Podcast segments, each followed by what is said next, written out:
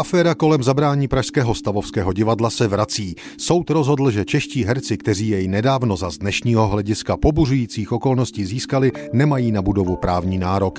Začátkem potíží byl 16. listopad 1920. Tento den vypukly v Praze, ale i jinde v Československu emotivní protiněmecké nepokoje. V hlavním městě Dav obsadil právě stavovské divadlo. Následkem toho se rozhodlo, že divadlo bude mít k dispozici klub solistů Národního divadla.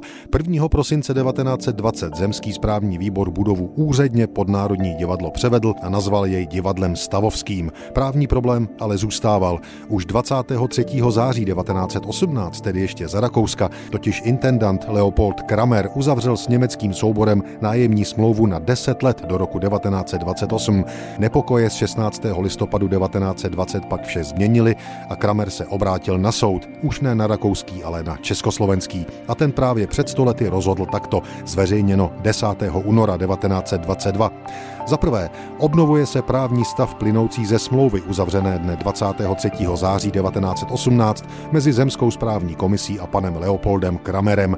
Základem toho pokládá se pan Kramer za držitele svých dřívějších práv.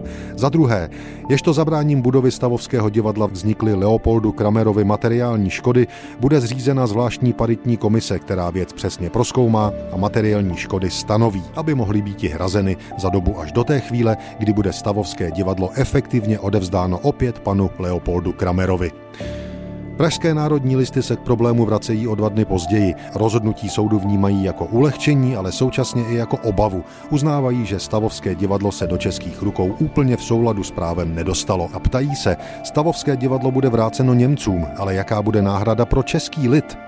Do věci se vložil i předseda vlády Edvard Beneš, který vzkázal, že vláda pokládá pana ředitele Kramera opět za držitele všech práv. Tímto dojednáním pokládá vláda otázku německého divadla za vyřešenou podle práva.